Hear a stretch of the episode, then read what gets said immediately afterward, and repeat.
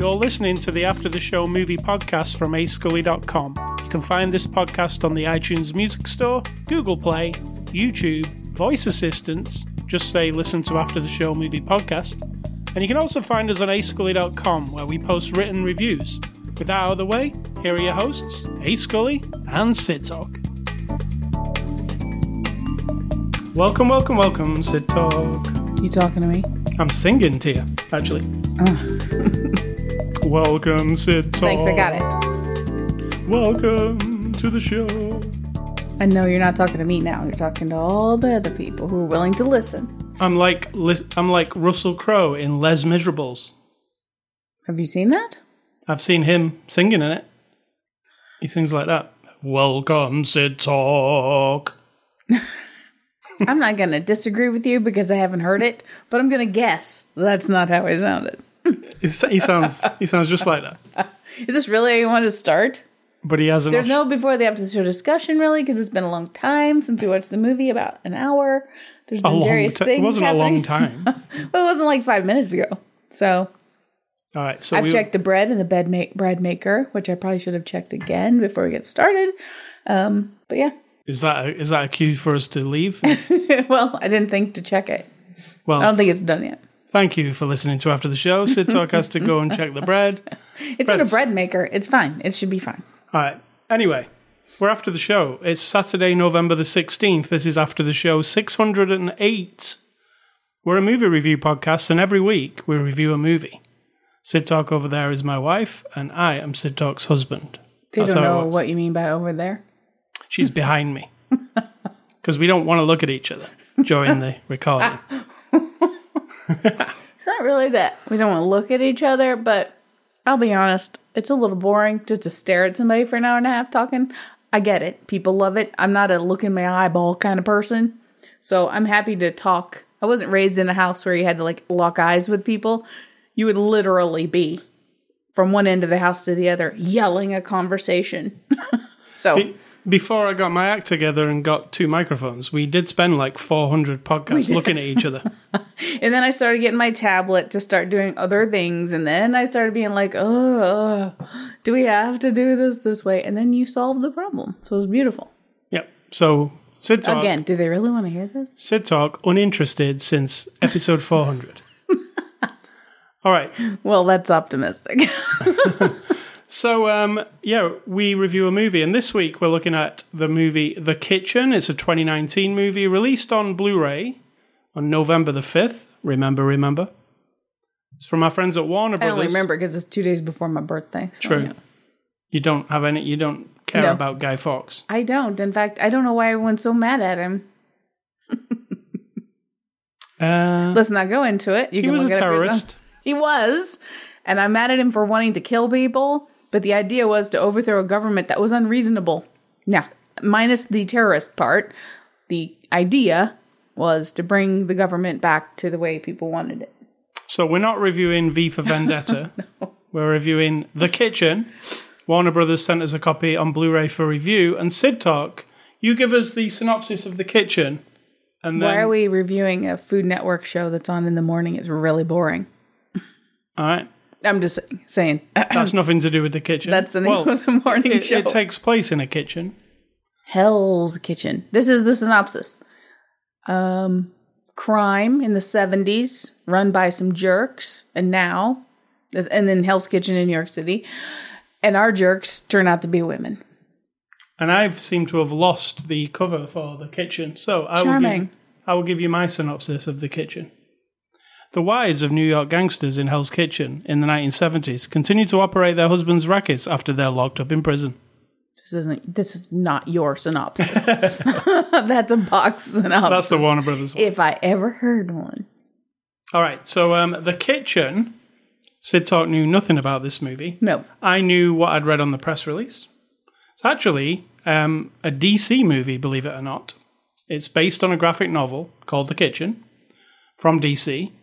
And um, it's not a superhero movie. It's a crime gangster film, and uh, we I think we're going to have mixed opinions on this film. Sid Talk. I agree. Um, how do you agree? Because you don't know what's inside my head. Well, I agree that we're gonna have different opinions because we've already touched on it. Oh, We, all right. You've already said a couple things, and I'm like, I agree. We're gonna have disagreement. All right, so let me say, um, The Kitchen. I watched it. It was okay, but I have problems with it. I mean, that's very generic because you could say that about any movie. Yeah, well, I actually have. There's some fairly obvious problems for me with this movie. First okay, off, I don't. first off, First off, I don't. Um, I like women empowerment type movies, but this one um, has a bit of twist on that because these women aren't actually so great, right? They're not like you don't root for them. True, but Oh, do? I think that's part of the goodness of it. No, um, I, I do like that. What I don't like is I felt like I don't know if this is the directing or the editing, but it is really messy and it is very um, choppy. Like it feels choppy, like something's happening. A scene never actually gets to play out properly. They don't linger on anything. It just keeps moving really fast. I know what you're saying. And like I said, it felt like I mean, I kind of picked up on this vibe early on. You know, it was like here are these people. Here's this thing. Here, this is what they're gonna do. Here's a bunch of montages, which you've mentioned already, of like I haven't know, mentioned that already. No. no, to me, you Right, mentioned right. lots of montages of people walking down the street and doing the thing and getting the money. They're extortionists, of course. It's you know, it is the basis it- of the. If you like montages, this movie Yeah. is full of them. And then I just got this vibe very early on, and I told you, like an episode of Streets of San Francisco or Kojak or something where not just because it's based in the 70s, but I'm sure that contributed this vibe of we're not going to take a lot of time with in depth shit. We're just going to lay it out for you. Here they are. Here's what problem they have. Husbands have been removed from the situation, and these wives slash women um, other half of the relationship decide to take over and there's not enough time in a two hour movie or however long it is. It's not even two hour, one hour and forty minutes. right there's not enough time to really pull it out of itself right? You would do you'd have to do a tv series to really in-depthly go into. So i felt that rushed feeling too however i didn't mind it once i got on board with it pretty quick i was like okay let's just go for the ride Well, what it did for me, the the rushed and choppy nature of it, what it did was um, it made like I was never satisfied with scenes. Like especially, I wanted more of them, the relationship between them and the like them just sitting talking and stuff. But this movie, like they say, ex- they say just what they need to say so the audience understands what they're about to do. Then you mon- then it montages what they do. So often montages like um, major characters getting killed. They, there's often just a quick montage of like bang bang bang. Not even that. No. You're introduced to a guy. You're not introduced to a guy. It's like here he is. He's Yeah. a jerk. He doesn't say any hardly anything, and then Yeah. Are we doing spoilers? Yeah, we'll do spoilers. Okay, and then he's in a bathtub being dismembered. Right. So, So, there's never any. it's like, wait a minute, you killed off one of the main guys we're establishing that would become a big showdown. I'm not this- saying I love every formula of every movie, but it was unexpected and it felt like truncated. and not a lot of room to care for anybody. like there was a missing scenes in between. Like you would have a bunch of deleted scenes you could go to and fill in some of these gaps, but I don't reckon there were. There was one deleted scene on the Blu-ray. Mm. Um, you would. Th- it felt to me watching the movie like there would be an hour's worth of Yeah, scenes. it felt that a little. I still, well, I'll emphasize this. So I really enjoyed it, not just because it's like women doing the thing. I felt like the performances were good, and so I was totally in there. I like the vibe of it, the '70s. Obviously, we grew up in the '70s, and so that's nostalgia built in. You did. you were only 18 months younger than me. Oh yeah, yeah. But growing up, then I just I appreciated the effort of how everything looked, the performances I really enjoyed. So but I was on board with if it. I had to touch on things I liked, it was um, I liked some of the performances. I thought some were very like over the top cartoonish. there was a bit of that. the the main bad guy in the beginning, he was a bit yeah. Yeah, yeah, that guy. He's a real like he's a, just like a goon from any other movie. One of Mm-hmm. the goons that will get killed. He's like, that. True, but they made him seem as though he was something, yeah. But then- I, I wasn't terrified of him. Like, and his end wasn't really that interesting. No. And see, that's the thing. That's also the thing. Um, the movie, like, like I say, it feels choppy all the way along. And I'm hoping, I'm hoping that there's going to be a real dramatic scene where we actually get to feel some dramatic performances from people. But then it never gives it the chance for that because it cuts away to something else quickly. And it never does. It never ever sits on the drama. It just goes like action, kind of action, like people getting killed, etc. You're talking about like a big, hefty showdown that we see in most action slash. It does a lot crime of that, right? drama do- movies. but doesn't do the drama in this movie. There's not a lot of there's not a lot of scenes. I, I want less action and I want more like performances. But most of the performances are just choppy. Like is is one of the characters. They say a few things. They cut to another character. They cut to a montage of people getting shot. It just that's how it feels to me. Also, there's like this surprise ending kind of thing that is just boring and crap. Yeah, I wasn't impressed because I thought that's like. Um, I won't spoil that though. No, this is based on a graphic novel. So if that's the way the story goes down, that's the way it goes down. I can't argue with that. I didn't write it. I'm just saying, like, they didn't build me up to either suspect that or to then think back and say, oh, wait a minute. Yeah. Oh, that makes sense. Because basically what you're doing is that thing we've talked about where the writing slips in at the end with some Punchy thing, like unreasonable solution or twist that nothing in the rest of the story. We what's that called? When they swoop in something at the very end to either save the day like or a like, hail mary, um is it? like that in right? film call is that what it's called? maybe. That might be a sports term where something comes in at the end and like rescues. No, it has a name, but I know what you're talking about. yeah. Well, this this movie, it- see, it has a twist at the end. Like a, it's kind of like a twist, and the thing's playing out, and I'm like, but I don't care about this section of. I don't care about it. I know what you mean. But I you know did. what I mean? Like the the car and the. Eh, Mm-hmm. I'm I'm not spoiling it, but that, and then it, it looks at it and it plays some music, so you're like, oh, this is an important moment, and then it unveils what it is, and then I was like, Oh. so, like, I do understand, but by this point, there's so many things I like. I'm not looking for fault, and that's what happens in my brain. If throughout a movie I am just already like, oh my god, ugh, then every single flaw, it's like confirmation bias. I want something bad to happen or be crappy to confirm why I'm not liking this movie instead of I start in the beginning going, hmm, not sure, but I like it mostly. So now I want things to keep confirming that. Right. So I'm not looking for flaws, even though I know they're there.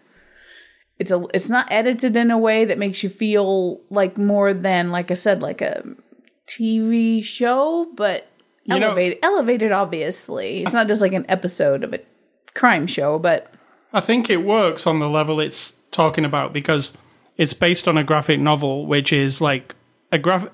If you if you do read graphic novels or comics, they're very quick with the story. They don't mess about. Hmm. They there's a panel here, and then three people get killed here, and then you know it, it moves like because it's they only have a, so many pages so it to makes work. sense. So it does make sense if you look at it from that aspect. But when you're looking at it as like a crime mob movie, which it is, it just comes across as like hollow to me. Like I'm not, you know, some stuff happens too quickly. Like it's, you know, ma- major Well, characters. what's a drama crime movie that fills in everything? And don't say Scarface, Godfather, or I was about to say. Goodfellas. Oh, Goodfellas. Goodfellas is about three hours long. There's lots of character development. You actually care about people in it. It's it's a prop. Uh, Wolf of Wall Street, even though it's not really a crime movie, um, the way it plays out, um, you care for the people, even if you hate them because they're assholes. You still kind of have some kind of And that's the way I felt about this. These ladies are horrible. They take over a horrible asshole job and they don't suddenly swoop in and make everything like beautiful and wonderful and we're going to not be violent and all that. They just take over where other jerks have left off. And so you get that sense of like, oh, I don't like them, but I'm on board with this as it's going down because I, mean- understand it. you don't like them, But in my, uh, you know, while, while I was watching it, even though I'm like, well, they're just as bad as the men they've took over from. They're just doing the same thing. They're extorting people. They're, you know, they're bad, right? But because, like, they when they were just, you know, not mob people, they were just the wives of these mob people. They were being abused and they were being beaten down, and it wasn't very nice. or just like Or um, as if they don't matter at all. I Right. think that's the idea of these three different women. One is like the beaten down one, like she's been literally beaten and has just been like subjugated, and then subjugates herself to the whole, resigns herself to like this is it. I'm just I'm gonna not w- make waves and I'll just put up with it. And then one woman is like. Well, I've been nothing my whole life, pretty much. I've been expected to be nothing, to except make babies and take care of the house or whatever. I'm not saying that's nothing. This character is saying, I'm tired of that expectation. And so she wants to just be more. And then the other lady, I mean, she's just a jerk. yeah, She's got the big mob, big gangster, I'm gonna fucking take over this city attitude. And she's just, there's nothing masculine or feminine about it. She's just a jerk. like, you know, so I, I appreciate all of that. but then when it comes down to it, they still need men around because they have to use men in their. I mean, they do and they don't because we know they commit their own murders. They do, but they also get a lot of men to still carry on intimidating But people. she explains that in one scene because she said one of them didn't like that they needed the guy Gabriel, and she's like, "Yeah, but these guys, these men, they think we need men, so Yeah. we're going to use the men." So it kind of wasn't a reasonable expl- explanation for me because if uh, if the woman goes up and then the guy wants to have a fist fight with her, it's probably not. I'm not saying she's out. not going to win, Maybe, but I'm maybe just not. saying it's a different vibe than if these men expect some kind of muscle from you and you show up with two thugs with guns. It sh- shows different to them, so I I accepted that. So what it is at its heart is a. It's very similar to mob movies you've seen before. Mm-hmm. People going around extorting businesses. Yeah, just replace the three women with like maybe three brothers or something, and you would totally have a different reaction to the movie. I think. I don't mean you and me. I mean people would Yeah, see I it think so. different. Um, and as far as like, you know, if you watch a Scorsese movie or something, it's punctuated with really hardcore violence, and often, like it or not, the violence brings something out in you. It it, it makes you, it shocks you, or it makes you feel, you know. You- always remember like Joe Pesci going nuts in Goodfellas, like it. It But does that it doesn't make it better? no, it, no, but it actually it makes me feel something like um, for, you know, like oh god, this is these people are like just deplorable or or whatever it is I'm feeling. With this one, it kind of it shows you violence, but it like I say, most of it's montage and most of it's very quick and it's over. It, it so it feels kind of like like a TV show, kind of to me. That's what I mean. Yeah, you feel like I'm not saying add all the gore into it or subtract any of the violence, but yeah, it's a very but it because it's like let's get on with the story at hand and we're not going to dwell on the things like we've Yeah. said the character development lingering on any of the actual scenes of violence the big stunts or whatever it just moves through this slice of when these women took over then what happened and then what happens next And the director lady said, I'm not interested in violence. I know there has to be violence in this movie, but I'm not actually interested in it. So I kind of do it implied a lot. There's Yeah. a lot of implied stuff. Uh, she calls it implied. It's not really implied when you see the blood splatter on somebody else's head, just because you don't see the other head get blown up. Yeah. So it's not implied at all. I mean, people there's a like lot of very quick stuff though. Like there's a man, there's a there's a fancy there's a cool music track playing, bam, bam, bam. They're all, and then it cuts away. Like they're that's all it. dead. yeah. Yeah, kind of like Dick Tracy, you know that kind of thing. So it's Yeah, it definitely has. I mean, it has The Godfather and all those other ones have the same kind of scenes where they show the big dogs showing up and beating somebody up with some music over the top, and then it shows them walking into another doorway holding up a gun. Or, Mm-hmm. definitely a trope. or like Fargo with Billy Bob when he shows up at that building. Yeah. You don't see all the Oh, shit that's going so down. good. It's really good. That's one of my favorite where you see nothing. all you hear are some screams and some gunfire, and then the camera's panning up at it's up a building and then it's panning across. You see nothing. but you know whatever's happening, you're hearing it from that window. Oh, behind that Like, window. oh, now he's in that room. Gunshot, gunshot, gunshot. Now he's in that room. And that is implied because we could be totally wrong about what's going on, but you're not. You don't see any of it. No, but Maybe someone flies out a window. I don't remember. somebody does fly out of the window. Yeah, right. That's the punctuation. yeah. And that, and that whole scene in Fargo is way more effective than any of these montages in this movie. Okay, I disagree with this non-effective thing, but I understand what you're saying. Yeah. Um, I mean, you can't help it. What I do wrong. like about this movie is I think they got the art direction like spot on. It's fantastic. There's really good like any any room that you're in looks like it's the 70s. There's a lot of attention to detail if you look as well. And when you when they show New York, which I w- assumed was a like a set, it's not a set. It's actually the streets of New York, but dressed to look like the 70s, which is ha- I'm sure that's very hard to do with people knocking around everywhere. You know, and, and they're not filming it at night mostly. It's in the daytime. So um, I love the art direction. That was my favorite part of the whole movie. So going on The way it looks. yeah, the way it looks, the Yeah. it's the attention to detail kind of movie. Like it looks like they spent a lot of money making it look like it's supposed to be in the seventies. Um, moving on to the cast, Melissa McCarthy is the first of our ladies. Plays Kathy Brennan. Um, Melissa McCarthy, as we know, is generally a comedy actress. Have we seen her in anything serious before? I mean, she was in what was it called? Mm-mm. You know, the TV show with the guy that we see on all the time. The TV show with the guy that we see on all the time. Is it? You know what I'm talking about? It's not King of Queens. Oh, it's got two names. It's a comedy show. It's though. their names. sitcom. Yeah, you, Jackie know what I'm and Bert about. or something. No, Well, I know what you mean. it's two names. Yeah, I don't know why I came up. With that. And I'm sure there would. I mean, it's comedy, but I'm sure there were, um, you know, scenes of drama. It was also about a married couple. You know what I mean? Have we seen her in a movie though? Where I mean, we saw Tammy, which was obviously a stupid comedy. Bridesmaids, pretty stupid comedy, but fun. Yeah, she's generally. A, oh, what was that horrible one we saw? Horrible. Was she in that one? No, probably wasn't even in that one. The Hot Pursuit. Yeah, she wasn't. was in that horrible. It wasn't she. That's She wasn't in that one, I don't think. and she weren't in that The Hustle either, was she? That was Rebel Wilson. True. Rebel Wilson's a similar. When they're doing comedy, they're a similar vibe. Those two, but the, mm-hmm. I disagree. but But, this well, you're just saying that because they're blonde fat women. well, they make fun of themselves being fat. Remember, they're very different.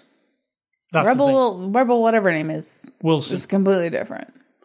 Um, anyway, in this movie, she doesn't. This movie's not funny at all, actually. Even Tiffany Haddish is in it. She's also a comedian. And this is not a funny movie, so Oh gosh, no. so they're all, all all of them are playing serious role.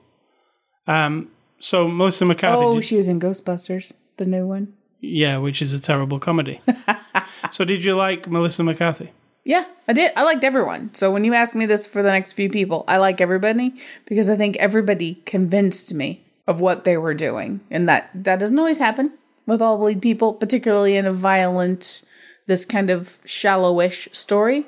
Um, Now I was was really good. I was mixed. I liked Melissa McCarthy. I like when she got real serious there at the, you know, in the, you know. I thought her character was the most complex of all of them. I liked how she still had a, th- you know, the other two like were over it all and they just wanted those men are gone and all that, and she still had something for her bloke. You know, when she said, "Well, we'll just pay to Yeah. have you, to have your husband killed as well," and she's kind of like, eh, you know, there was something inside her that was different to the others Yeah. And it was complicated for her, and I got that. So I liked her best out of the th- out of the three, really. Um, Tiffany Haddish, who plays Ruby O'Carroll, um, I really thought she was no, I thought she was really over the top in some scenes. Sometimes yes, but I feel like you know, think doing about, uh huh, and like, But if kinda- you think about that character and what you end up finding out, there's Right. a certain like truly attitude to her. and she's been hiding that attitude in her life with her husband who's the mob guy. She's an african american lady. She's been married to a guy downtown hell's kitchen in the 70s we assume they've been married a while. And the mother his mother comments that she's not part of the family and people don't like it. He even says it's not easy being married to you. So she has been bottling up first of all her plan second of all all this shit for no reason, people hating on her. And I think that's why it's all just sort of like it's like a pressure cooker now, and she's just shooting it out She at you. turns into full on sassy mode, like, She did, but I liked her. I liked her a lot. and then You got a problem with sassy women? You've been married to one for 20 years, so probably not. Almost 20 years. and then Elisabeth- Christmas. Elisabeth Moss plays Claire Walsh. Um, I liked Elisabeth Moss, but I think she went from zero to a thousand. Like again, because of this movie's weird, like fast pacing, I didn't buy it hundred percent. That she went like, like Well, she's I- timid, I, then she's not. disagree with you again because again, this is a person who, and this is the theme: women waiting around. And when she had, when Melissa Carthy did the scene about saying she, she has thanked people all of her life and God and everybody, and basically gets there's just n- there's nothing for her in this life, but she keeps thanking everybody. I feel like this character too, Peggy. She's not Peggy, but you know, from Mad Men. Claire. Claire has put her accepted her lot to be kicked around, but on the inside, that's not her. And so her whole life she could have been this psychotic person, but external forces have imposed themselves and she's allowed it. And now again, the pressure cooker of her is opening up. I agree that they moved her along very quickly. Like, like everything from- in this movie. yeah, so I didn't that didn't really bother me, but I understood the idea of this person being like, "You know what? I'm into this."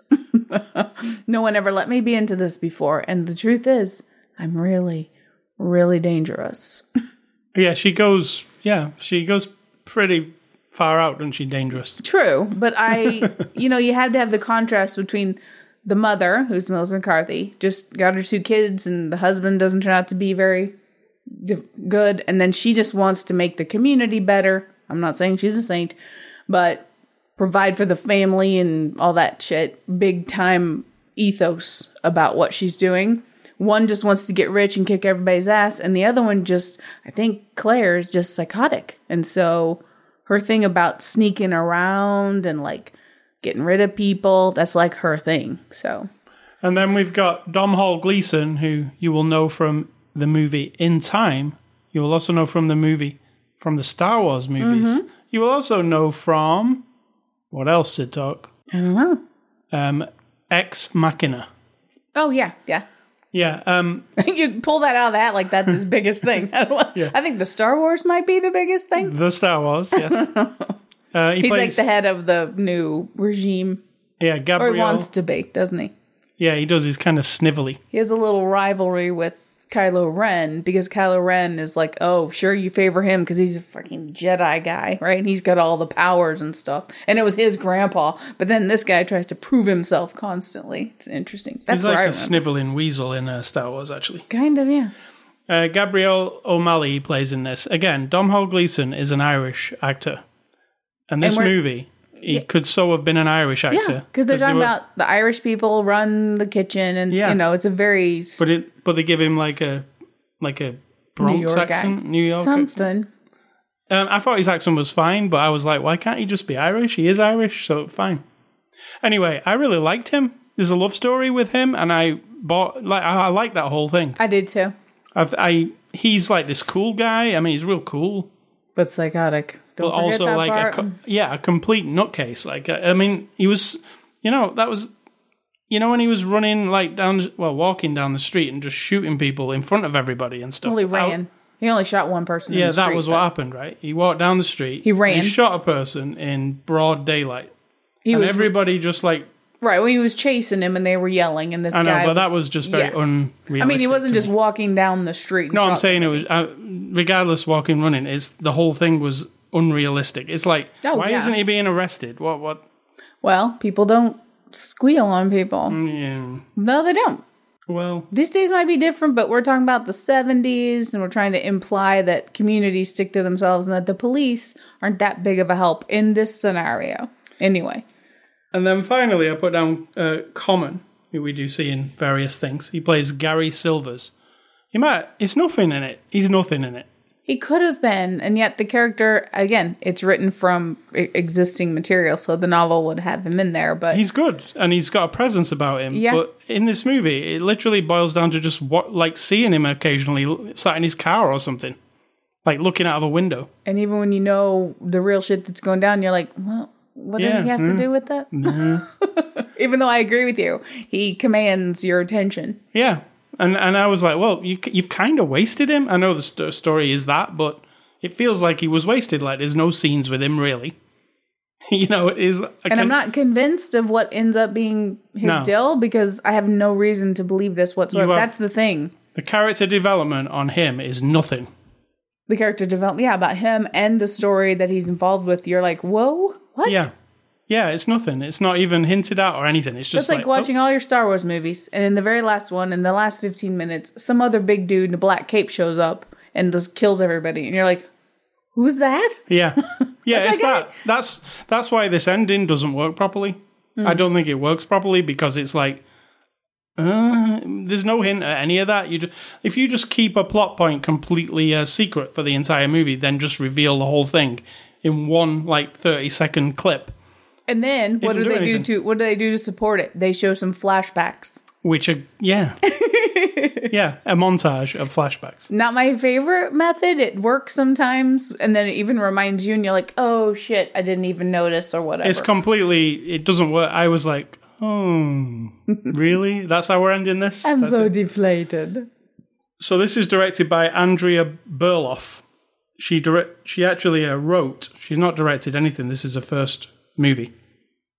But she wrote a movie I really like called Straight Outta Compton. You didn't see that, did you? It was really, really good. I liked it. It was the story of NWA, and uh, that was very well made and written. And she also did World Trade Center. Do you remember that one with uh, Nicolas Cage? She Yeah. wrote that too. So she's a writer in Hollywood, but this is her first movie. So what do you think about directing? uh, I do think it's well made, as in quality, right? And the people and the performances.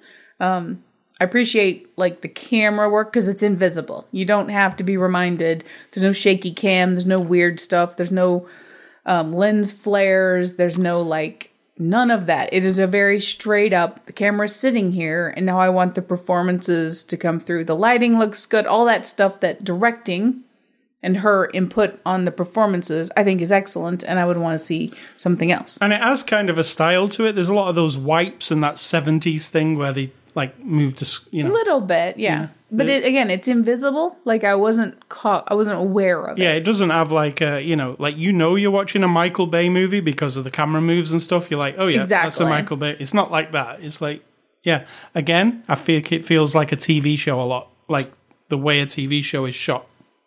A little bit, Like a but then police that's not one. necessarily bad. It's just the you know you you have to accept it basically from when you step in. You have to be like, okay, this isn't like glossied up really at all, which I kind of like. So So explain to the ladies and gentlemen what a um, IMDb re- why why we look at the IMDb reviews. I do not. You do. So let's start there. You like to read reviews of everything, either before you buy it or after you've seen it, read it, or played After it. After I've seen it, usually. Yes. I am not interested in any reviews hardly ever of anything unless I'm making a large purchase, which is ironic that I'm sitting here doing this movie review podcast with you for the 606th time, is it? How many? Um, It's a lot. it's six hundred and Eight. Okay. eight. yes. But you like to go on IMDb after you've seen a movie and look for the one star reviews for the movie that you particularly like and then read them and then laugh at them and make fun of them. Which, again, uh, to clarify, if we agree with the one star reviews, we think they're great. When we disagree, we think they're idiots. Yeah, I don't- We're very hypocritical. We know this. I don't agree this movie is a one star movie either. Agree. so, uh, you know, I'm somewhere in the middle where you're uh, probably a bit higher than me. So, Yeah, I mean, I'd give it an above average, like a seven and a eight, seven point. and I was thinking six for sure. like above average, but nothing special Yeah. and too many flaws to. Yeah, Yeah. Well, that's fair. Fair. I'm fair. I'm a very fair man. Unless you're completely deluded about something. Also deluded. All right, so these are the one out of ten reviews on of the kitchen on IMDb, and we read these for amusement purposes only. They're not our opinion. All right, so um, Not a Killer says, "Does anyone believe that things were this way or were are likely to happen? This is not a film, it's a fairy tale, and also an embarrassment to women, an affront to, int- to intelligence. An affront. Okay. This guy says, Hansen says, honestly, I think this is the worst movie I've ever seen. Oh my God, we forgot. Yeah, we were to remind you that is on every single set of one star guy. reviews. Worst movie I've ever seen. And have you got one that says I want my I want that two hours of my life back? And secondly, he says, Fortunately, I only paid $6 for a sneak preview. Still, it was $6 too much. Oh, So poor you. This next guy, Plants, says, This movie was awful, so boring. Why does Hollywood feel they have to make the same gangster movie, but with women? Come on, write something different with women. Stop copying other hits. Okay, I don't disagree with that 100%. But exchanging one lead type of character with the, you know, that is conventionally one type or the other, could be female or male, with the other to tell a story in that, I don't have a problem with that. Like fundamentally, that Right. doesn't bother me. It sounds, it can go very wrong. We haven't seen Ghostbusters, but from what I understand, it might be one of those things that didn't work out. Maybe not because they're women, but it just wasn't done very well. Um, I do think there's you get this feeling of status quo or what's the other call like um there's a quota for any type of like um minority person, women, people of color, people of different religions, whatever that you have to plug them in every once in a while just to keep everybody happy, right? You get that flavor sometimes in the last few years. I get I understand that. And it can feel like you're hitting me over the head with this thing. Oh, sure, women can be gangsters too. But the movie itself feels right to me. Like it feels it's not pushing the point of it. They're not like um it's not unbelievable to me that a woman's husband who's in the mob or whatever this situation is and he gets out of the picture that a woman could then go and you know run it all. Because what are these systems all really based on anyway? The guy in charge usually is just a dickhead. He will sli- is this like the whisperer lady alpha right? There's nothing about her Walking Dead. the walking dead who this character who could particularly like she's not intimidating really except once you know what she's capable of right? She's fucking insane. However people are following her and doing her bidding for her most mostly. And so that's what is going on in these gangs and in the mob and all that. It's just a guy in charge who somebody says oh my god that guy is tough so i'm going to follow him. Why can't that be a woman? You know? So True. i'm i'm i'm on board with that. Next one says, very boring and promotes hate towards men. After the movie, ask yourself, why did I waste time on this garbage? Mm, I think it promotes hatred of people who treat other people a certain way. And yes, they're picking on the husband slash boyfriends of these women. In particular, one's a wife beater, one's just a racist prick who's kind of excited that he's married a, wo- a black woman. I think that's kind of the vibe we're supposed to get. That he thought he was a bad boy in his group, marrying this black lady, and that gave him some sort of cachet or something. I don't know. Right? Um, Meh. you know, Finally, the bedroom. The bedroom is what this movie should be called, not the kitchen. I actually fell asleep watching it. Deadham. the bedroom. there is a movie called The Bedroom. Go watch it and then tell us how happy you are. You mean in the bedroom? very depressing movie. It's a very sad movie. Yeah, it is. Uh, it's, yes, It's good, but sad. Those are the those are the one star movie reviews. Uh, extras on the Blu-ray. There's a couple of featurettes. I think they're all right because it does show you some. It Yeah. shows you how they did the uh, New York street. Yeah, that's how we learned it was actually a New York street. And I'm I was- glad to see the director lady working.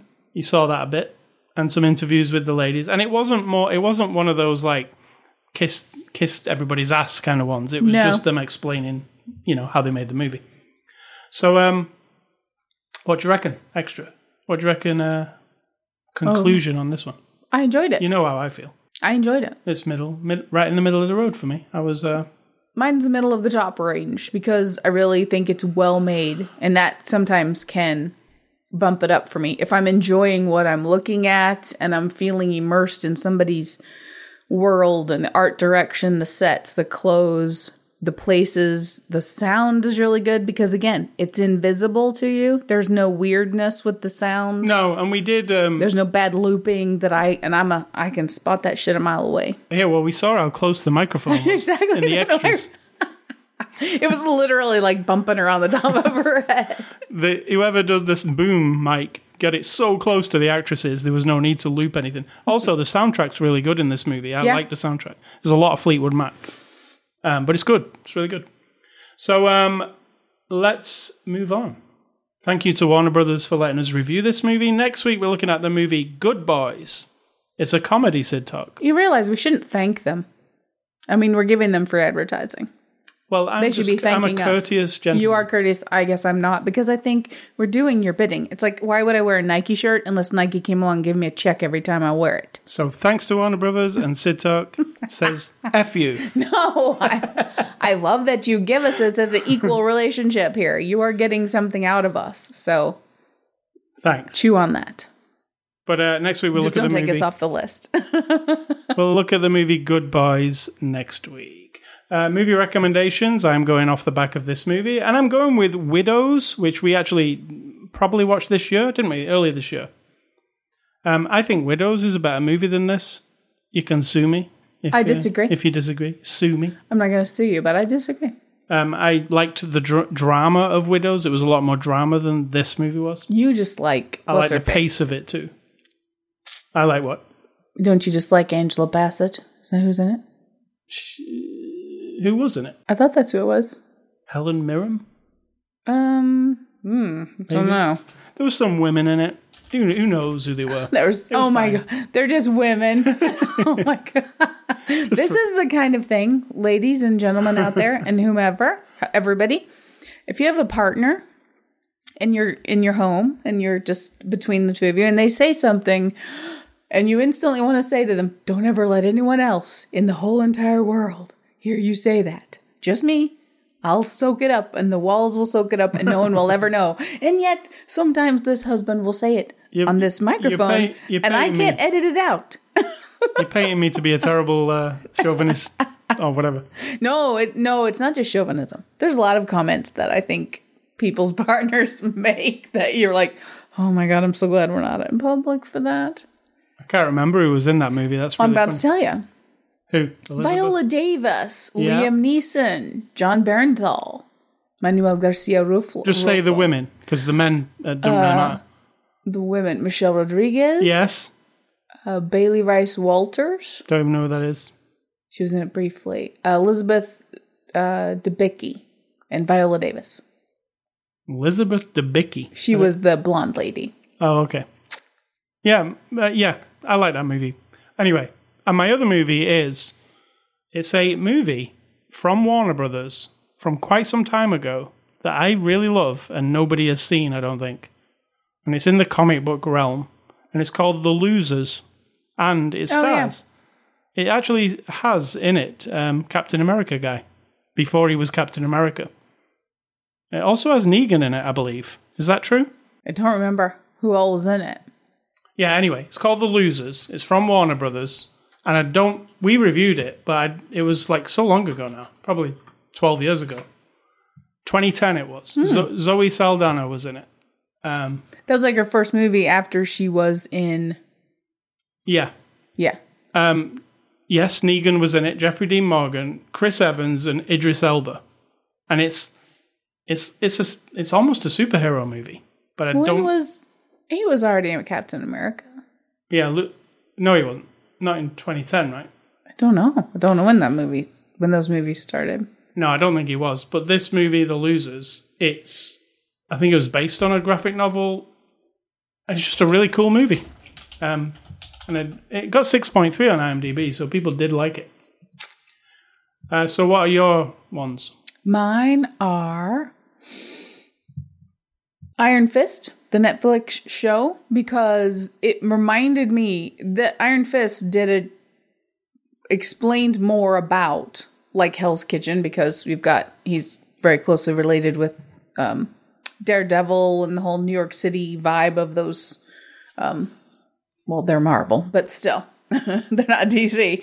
But Iron Fist, I thought, was the one that did the best job of explaining rivalries between, you know, these almost legendary rivalries between Irish gangs and African American and Asian gangs and all that kind of stuff. And it was a prominent feature in the show.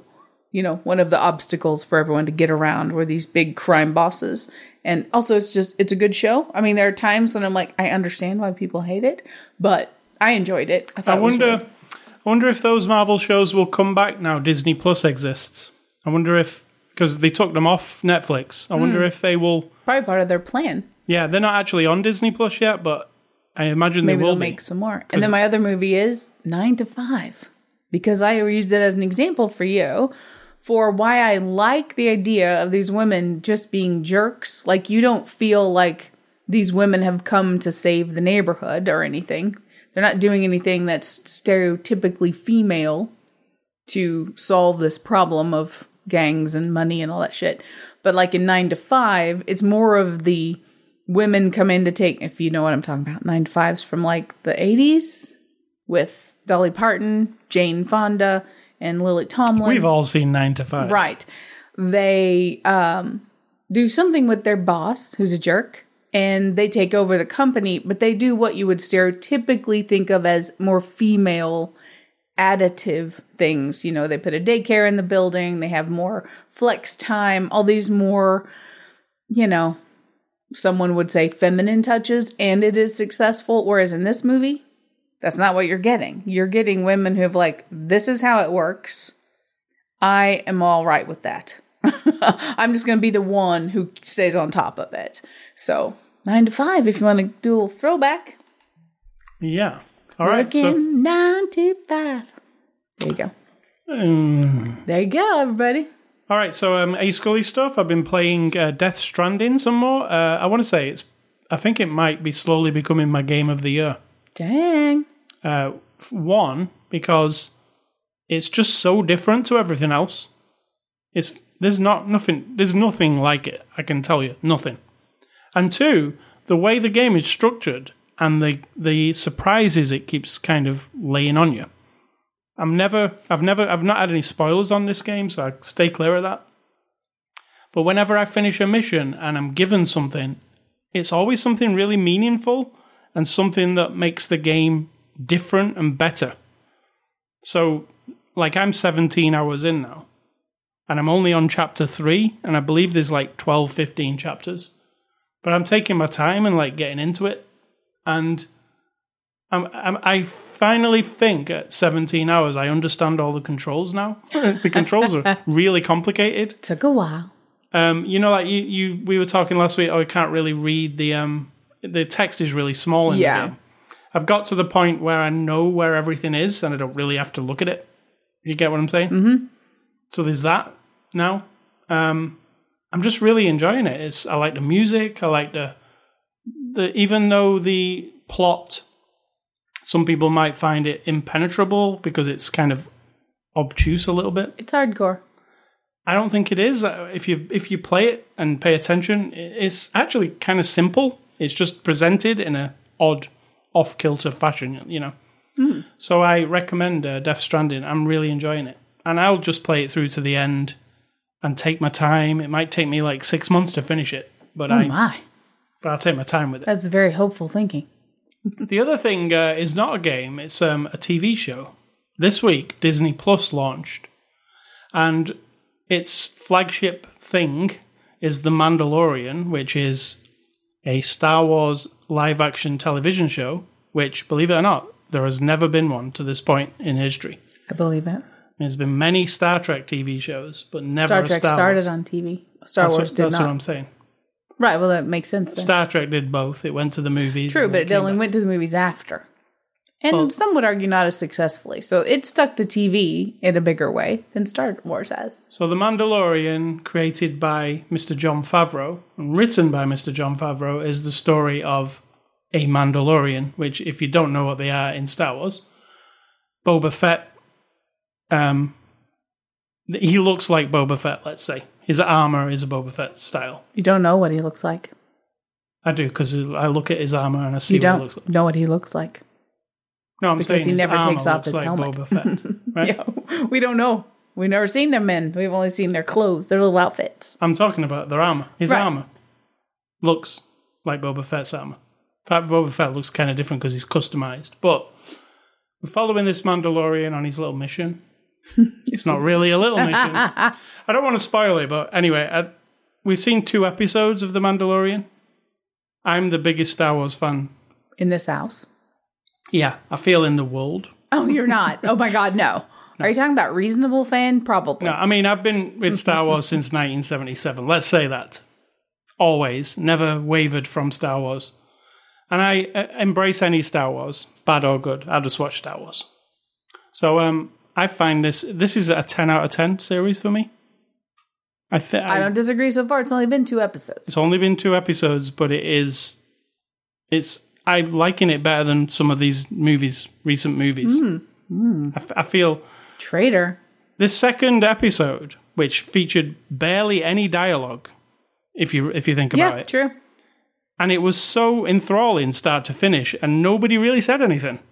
It was just, it, it- and it wasn't just all action either. There was a bunch of action in it, No, it's just moving forward and it, and it's like what they were doing. Yeah, I it agree. tugs at your heart a little bit, and it plays with the, you know, Star Wars. What do you call it? Um, you know, your memories of Star Wars. Yeah. it, it plays with all Nostalgia. that. Yeah, nostalgia. It's definitely nostalgic. But we're following this new character. We've not followed a Mandalorian before. There was one in Rebels. And it, this is also directed by the guy who did Rebels, so it also has. Don't you feel like it has like a the pacing of it is like Rebels? Yep. And it's got the comedy mixed in with like it's actually serious, but Yeah. and it's not jokey. And yes, Rebels is a cartoon, but still, I'd watch that from start to finish, and it's just a good story, good And this- characters. and this just looks awesome. It, it they've you know the there's a lot of production design. It it looks like Star Wars, It- you know. Uh, and this last one, you know, I, I'm skirting around the thing of Yeah, this. I won't say the thing. the thing is awesome. The Yep. yeah. Don't say it if you're not going to say it. No, but there- it. there's a there's a huge Star Wars thing in there that you need to you need to go and watch it. It's on Disney Plus. It's a exclusive to Disney Plus. Actually, that's the only place you'll see it. So, um, if you're a Star Wars fan, you've probably already seen it. I think 10 million people signed up on day one. They didn't all sign up for that show.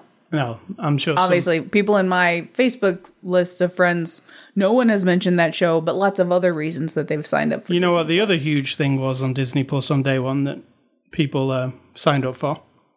You know, like they've been doing these live action movies recently, The Lion King, etc. The Lady and the Tramp live action movie is exclusive to Disney Plus. Didn't hear anybody mention that either. Um, also, um, and I watched this too, which I, ca- I I actually really enjoyed the first episode, and it's The World According to Jeff Goldblum. It's a show on Disney Plus, and each episode he covers a different topic. And the first episode was about sneakers and people who are obsessed with sneakers, collecting them, selling them. We know some. We watch somebody on YouTube who's into that. He is, but he sounds like he's kind of gone off, Gone it off a it, yeah. A little bit. But it's a huge, it's a whole world, and Jeff Gold. It's just a half an hour show, and Jeff Gold. If you like Jeff Goldblum, you know his kind of wacky kind of way of presenting things. Um, it's it's just a really cool show. It reminds me a bit of a you know, like David Attenborough when he's doing the nature documentaries. You're Jeff comparing Jeff Goldblum to him. Jeff Goldblum has that, but you know the way he narrates because it's a lot of him narrating, not just him on the Yeah. screen. It feels like that, but he's doing. Not, it's not a nature topic. Anyway, the sneaker one was really fun, and next week's one is about ice cream, so it jumps around. It's kid friendly. There's nothing, you know, rude. There's no swearing. You can watch it with your kids. I really enjoyed it. I'll be watching the next episode. So, um, Sid Talk, what is for dinner? Impossible Whopper. Impossible Whopper. That's it. We're not advertising for Burger King We're not. or Impossible Company. That's it. Okay, we're gonna have a veggie burger. I'm just gonna happen to go drive somewhere to pick it up and let someone else cook it for me, which happens to be the Impossible. They're Impossible very, Whopper. very good. Impossible Whoppers. And also some of that bread that's probably cooking in there. or probably bread. just like burnt to a crisp in a small ball. We'll take our chances. It's got to be better than the last one. And uh, finally, what is your advice? And then we'll go. My advice isn't really advice. It's just a thing to think about. Oh goodness, I've got the yawn. Are we boring you here? Yeah. no. No. We're boring Sid talk. Let's get out of it. In the So- middle of me talking, wh- who's boring You're who? boring I'm yourself? boring myself. no. It's just, you know, I was thinking about the last few months and all the different deaths that not in my immediate, well, my aunt died last week. Um, she was an older lady and had some health problems, and it wasn't like, oh, we all expected it right then, but it happened.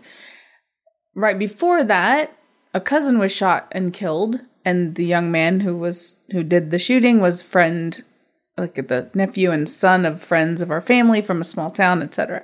Also at work, my coworker had a niece who was only 25 years old who died of cancer, and another coworker just had his stepson die while doing a performance on a stage here in town at a at a bar. Like he was a spoken word poet and died on the stage. He was only like 27 years old, I think. And then I watch on Facebook, you know, some of these people who are involved close to those people who have died. And after you know in the short few days you get these posts they're like oh we're so sorry we're praying for you etc i don't do praying but that's the vibe that happens. And the person will post memes that are very inspirational and emotional and whatnot you know like they're coping and it's showing you know they're sitting at their phone who knows laying in bed sad and they're on their phone they're doing their thing. And then after a few days they start posting more back to quote unquote normal posts you know funny things links to stuff and whatnot and I was thinking, we have someone has decided there's a like an instruction manual for how to deal with grief. And if someone else pops in and looks at this mother who's lost her son to violence and says, "Oh, she shouldn't be posting these funny memes about dogs or cats or whatever." And this will be my aunt essentially. She's married to my uncle and it's their son.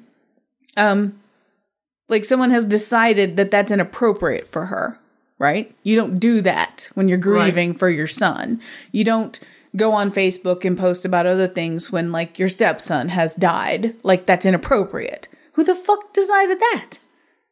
Like grieving doesn't have an instruction manual. We are not equipped. I don't care what culture you're from, what society you live in, what family you live in, what religion you believe in. I don't give a shit. Nobody is fully prepared for it's not I mean, death is one thing people don't like to think about anyway, but the loss of someone who is vital in your life, or, you know, that bubble, you have your close bubble of people who it's devastating, and then the little bigger bubble, it gets a little less and less and less, right? And then you hear tell of somebody's son or cousin who died, and you're like, oh, that's terrible. But it's not like, it's not stabbing your heart with grief, right? But even on all those levels, everyone seems to have an idea of what's appropriate for how you're supposed to cope. And I just think, fuck that. Fuck the rituals. You know, my dad insisted no funeral, no obituary, nothing. Do not, do not. Well, obviously, he wouldn't have known any different after he died. If we did it, we honored his wishes. But it made a lot of people uncomfortable. And we still have people today. Shella even said when somebody asked her, my sister, um, she said they asked it in a way that was like, So, I'm so sorry I missed your dad's funeral knowing there wasn't one and then putting the, us four children in the position of like what's wrong with you? You didn't even have a funeral for your father. You know and my sister's like uh, if you knew my dad if you knew our dad and if he told you no fucking funeral that's exactly what he meant. And so we honored his wishes or whatever. But that person had decided we did it wrong. Right. you know what i'm saying and I just feel like if you're grieving over someone or something and the whole world is trying to pressure you to react a certain way, but your heart and your brain are not feeling that, you can still go through the rituals. Yes, it will make the other people feel better, but you are not, no one can dictate to you how you deal with the loss. And, and grief is not just for death, it's for loss of a marriage, loss of kids moving away, it's loss of a job or what you thought was the purpose of your life changing drastically. It's all grief. You know, you're losing something that you will not get back. That's the thing about grief. You it's very specific. The thing you are losing will never come back, whatever it is. So I just say if you're in that position right now and someone's trying to push a bunch of stuff on you, if it's their way of coping also, you have to be delicate obviously, but um don't ever feel bad if what's in your heart and your mind when you've lost someone and you look around the group of people who seem to be all following uh, like some kind of playbook and you're not you don't you didn't get the memo don't worry about it. Like you need to just live it feel it and take your time or not. Maybe two days after someone's died you're like okay i'm sad but i'm moving on right i don't i'm not telling you to and i don't know the circumstances but if that's the way you feel for real don't let someone else decide for you that no no no no four days isn't enough you have to wait 150 days, 550 days, or never. You never get to feel good again because I've decided that's not appropriate. So, grief does not have an instruction manual. Nice. That's my statement, and I'm sticking to it. All right, so um, you can catch us on Twitter, Facebook, Instagram. Catch this podcast everywhere that podcasts are downloadable, I thought you said this in the beginning. except Spotify. Damn you, Spotify, you're too difficult. yeah, and you can um, email feedback to me at ascally at ascally.com. Don't, don't email Sid Talk. She hates all of your guts and would, I do not hate anybody's guts. would rather you don't. I hate no one's guts. Guts, they're uh, they're totally innocent. And stay classy the kitchen because that's where I'm going to go and get. Our, whoa, no, we're not getting our dinner from the kitchen tonight, are we? No, but there should be some bread baked. We're getting our dinner from a Fast food industrial kitchen. A huge corporation is cooking So stay dinner for us. classy, all kitchens everywhere. And I'm going to say, think for yourself or someone will do it for you.